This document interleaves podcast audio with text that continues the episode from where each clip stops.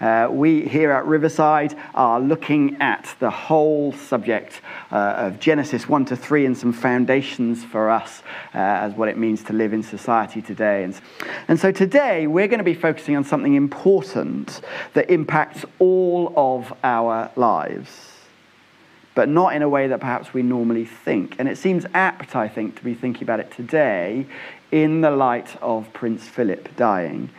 Because we're thinking about the whole subject of power. What do we do with power in our lives? And for many of us, the reason we're thinking about this is that there are things in our story that have been done to us, for us, that have impacted the way we think about God, the way we think about church, the way we think about our relationships, the way we think about others in our work or even in our neighborhood. And we're not sure what to do with that. And added to that, our own personal stories, you will know that in recent years, there's been scandal after scandal making the national and international headlines about abuses of power. Of course, made most famous in the last few years by the Me Too movement, where we've seen devastating use and abuse of power in the Hollywood world, but way beyond that as well. But of course, it's not just restricted to Hollywood or to politics in recent years we've so tragically seen, and even in recent weeks, scandal after scandal in the church, and not just kind of other churches kind of that are international, but actually churches not dissimilar to churches like Riverside and others. So, what do we do with that? Where we've seen and some of us experienced abuse of power. Where do we go with that? I think it's been so refreshing in the last few days with all the stories about Prince Philip of seeing how well he so often handled his power and influence. So, what do we do with power? That's where we're going this morning.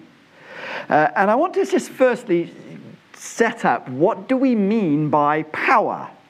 Because you might be thinking, I'm not very powerful, little old me, sat at home or here at Riverside. Uh, I'm not very powerful, I don't have any influence. Well, simply, if you look in the dictionary, the definition of power is this the capacity or ability to direct or influence the behavior of others or the course of events. We all have power to some degree, the ability to influence other people and shape some events. Parents, you have power over your children. Colleagues, you have power over those you work with. Friends, you have the ability to influence your friends. Family members, you have the ability to influence how others act. Those with elderly parents, you may have for the first time the ability to, the power has shifted a bit into the way you care for. In a kind of husband or wife relationship, how we influence our husband or wife. For those in any sort of leadership sphere, employees and employers, even with our neighbors, we all, to one degree or another, have power. It's a distinctly human thing that at some point we can influence others. And how do we do it? Because we can do it in lots of different ways. The carefully used word at the wrong or the right time.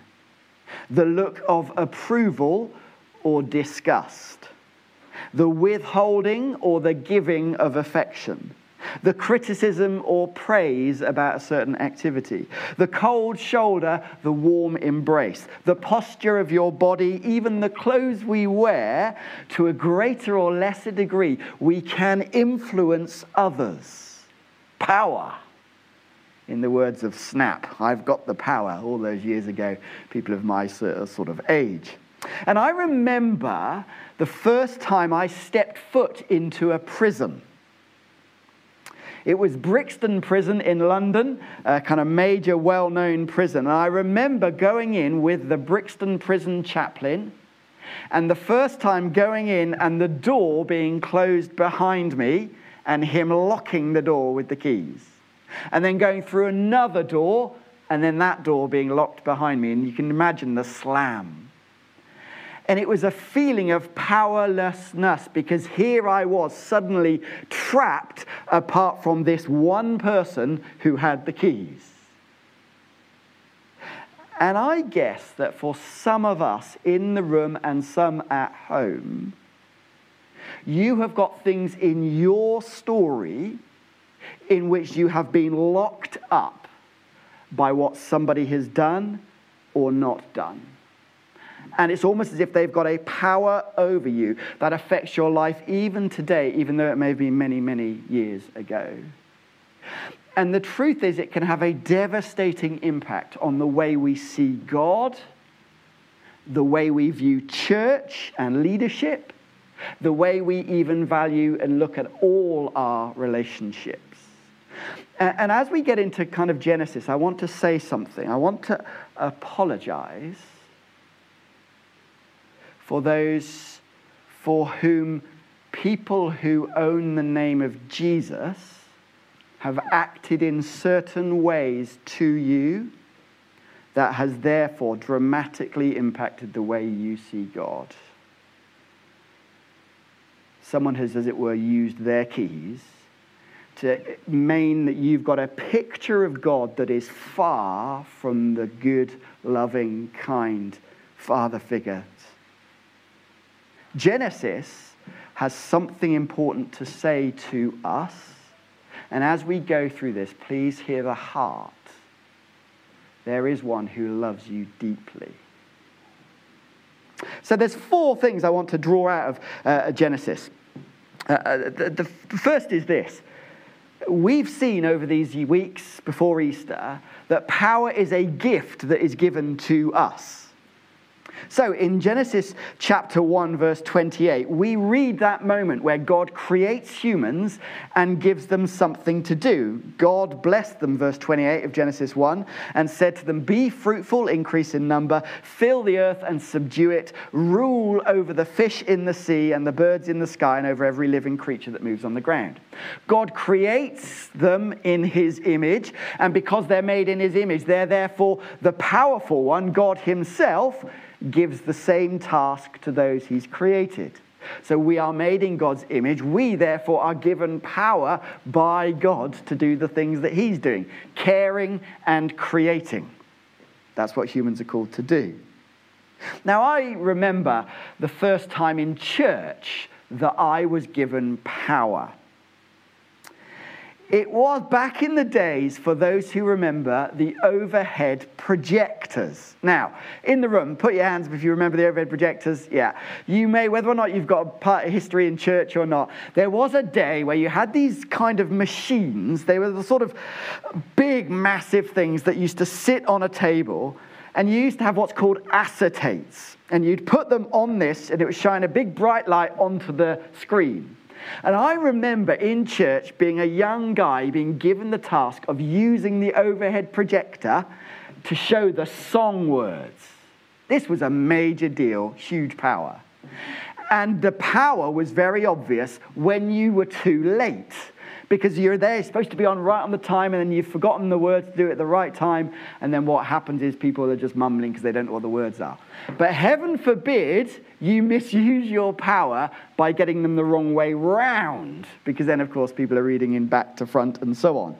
Power was given to me by the leadership of that church, that therefore I can influence for good or ill others around me. And that's simply what's going on in Genesis.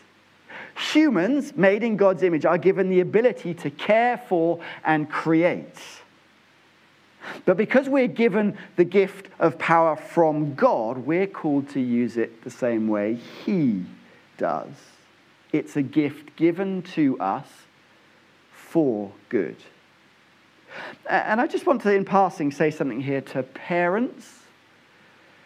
I would imagine over this last year, there are many parents at home right now who the, all that this pandemic has done in the way that you've got to look after your kids in a way that you've never done before whilst trying to juggle work and trying to juggle relationships and all that sort of stuff. that you're worried that you've let your children down, that the power, as it were, that you've been given, that you have somehow done it wrong because you've failed in homeschooling or whatever it might be. I want to encourage you that the heart that God has is one of care, and the same we have, therefore, as parents, to care for those we are given. Uh, is something that, regardless of whether you think you've done well in homeschooling, God does see the heart behind it and the circumstances that are so difficult. So, power is a gift that we are given to use for good. That's the first thing. But as we know, the second thing is this that power can so often be twisted. I loved some of the comments about Prince Philip that you've heard doing the rounds in the last few days. He apparently said in front of some industrialists in 1961 this. He said, I've never been reticent about talking on subjects about which I know nothing. I love that. Or this, an Australian politician uh, said to him this. Uh, said that he tweeted this yesterday. I met Prince Philip when he visited Victoria with the Queen, and he said to me, "What do you do?" And I said to him, "I'm deputy prime, deputy premier." And Prince Philip's reply was, "I know how you feel." Uh, it seems that Prince Philip was somebody that so often used his power and influence to influence well. Don't if you saw that amazing picture at John F. Kennedy's funeral of him holding John F. Kennedy's son's hand, and the story around that is incredible. But we all know that Genesis 1 and 2, this amazing kind of snapshot of humanity, the power given there, the good power, has misused. And we see it obviously beginning in chapter 3, verse 1. And we read these words about the serpent, the snake. Now the snake was more crafty than any of the wild animals the Lord God had made. That word crafty or cunning is simply the ability to influence others. And what's interesting about that word is it's a neutral word in the original language. It doesn't mean badly, it just means the ability to be clever, prudent, even. But what's clear is the motivation behind that changes how the serpent uses its cleverness. The motivation changes how we use power. Because here the serpent, for the first time, chooses to use power for himself. Up till now, power is given to create and care. In other words, for others, beyond ourselves. And here, for the first time, it's wielded for personal gain. And you see that all the time, don't you, in, on social media? I don't know if you're anything like me, getting slightly tired of the sort of outrage that is everywhere. That one person says something and everybody else cuts them down, and then other people cut them down, using language to destroy for personal gain so often. But it's not just the serpent where we see power twisted we've also got another example of power going wrong between the relationship of Adam and Eve. Verse 16 of chapter 3, we read these words To the woman, God says, Your desire will be for your husband, and he will rule over you. A devastating impact of power gone wrong. Because our parents, our first parents, if you like, Adam and Eve, have usurped God's power, that pattern then is lived out in the relationship between humans. Desire, rule. Now, that word rule there is important because it's a different word to the word used in Genesis 1, where God gives humans the ability to rule over creation. This word rule is much more negative dominate, subjugate. And I'm guessing that there are people watching right now who know very personally what that feels like. And the, the power that God gave humanity to care and steward, help to flourish, has been misused to dominate devastating impact. And that New Testament model, where husbands are called to love your wives as Christ loved the church, which means dying for her, her needs first. Where we may have experienced that to be a long, long, long way away. But there's another word as well in the passage which also shows power gone wrong. Do you see the? So that was the man dominating, as it were. Uh, but also, God says, Your desire will be for your husband. And also, that's not a positive word either. It's the same word that's used in the next chapter of Genesis, Genesis chapter 4, in the relationship of Cain and Abel. Let me read it to you. Verse 7 If you do what is right, will you not be accepted? But if you do not do what is right, sin is crouching at your door. It desires to have you, but you must rule over it. That word desire there is the same mentioned in Genesis 3. It's devour, control, have complete control over. In the same way that sin, according to Genesis, wants that to take the steering wheel of our lives, so too in that relationship between Adam and Eve. Now, hear this.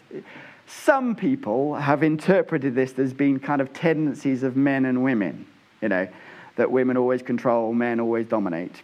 I'm not sure that may be your experience, but I'm not sure that's what's being got at here.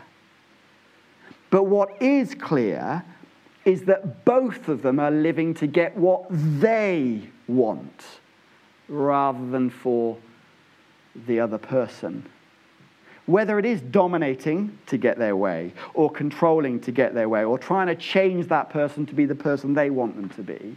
It's about me rather than the other. And many of us know that twisted power, don't we?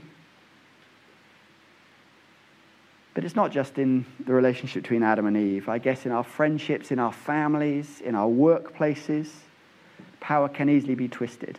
But there's something else there's something else about power, and it's this the third thing. In verse 19, that power that's been given by God that's so often twisted doesn't last. Look at, uh, look at what happens in verse 19 of chapter 3, where God says the response of them taking God's power, as it were, for themselves, by the sweat of your brow you will eat your food until you return to the ground, since from it you are taken, for dust you are, and to dust you will return.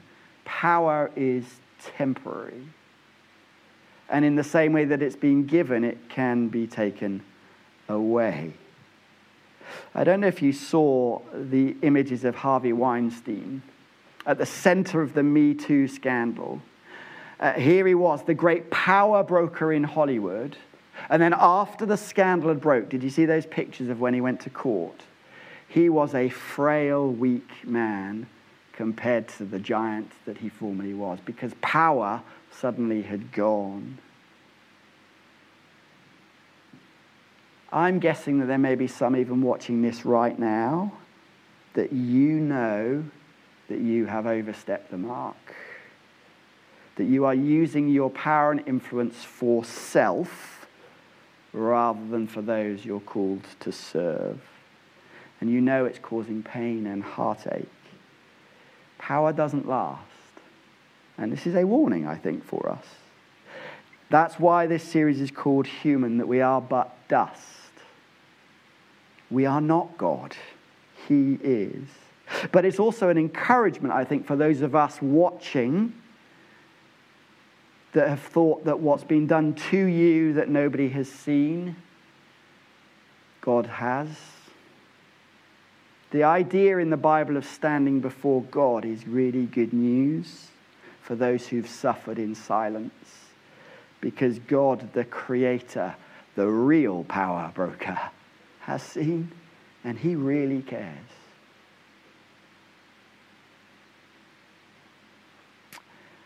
But as we come to a close, there's one other aspect I want to draw attention to. Because there's something here that's been kind of obvious. When you see parents of a newborn baby, they have complete power over the, the, the future of that child. And yet, power in those relationships is so, uh, so seldom used negatively. Why? Because they love that child. And there's an example as we look to Jesus of how power is to be used well. And it's not power taken, it's power given up. And we read some words in Matthew 20 in the New Testament about how Jesus calls us to use power that is just astonishing. Uh, Matthew 20, verse 25. Uh, Jesus calls his disciples together and says this You know that the rulers of the Gentiles lord it over them and their high officials exercise authority over them. In other words, that's bad use of power to dominate, to get what I want, to lead how I want. And listen to what Jesus says Not so with you. Instead, whoever wants to become great among you must be a servant, and whoever wants to be first must be a slave. Just as the Son of Man did not come to be served, but to serve and give his life as a ransom for many. The alternative for power and domination is to give power away for others. To serve rather than be served. A good question to ask is this as I close For whose benefit am I doing this? Is it mine or is it theirs? Because look at Jesus. Not only does he call us to serve, but he is the one, the ultimate power broker. And what does he do with it? Just as the Son of Man did not come to be served, but to serve and give his life as a ransom for many. That's power combined with love. And friends, there will be people watching right now who, because of your story, have never grasped just how much Jesus loves you and has done for you. And it's colored by all of your past story. And I want to say simply this morning you are love. He served you. That's good news.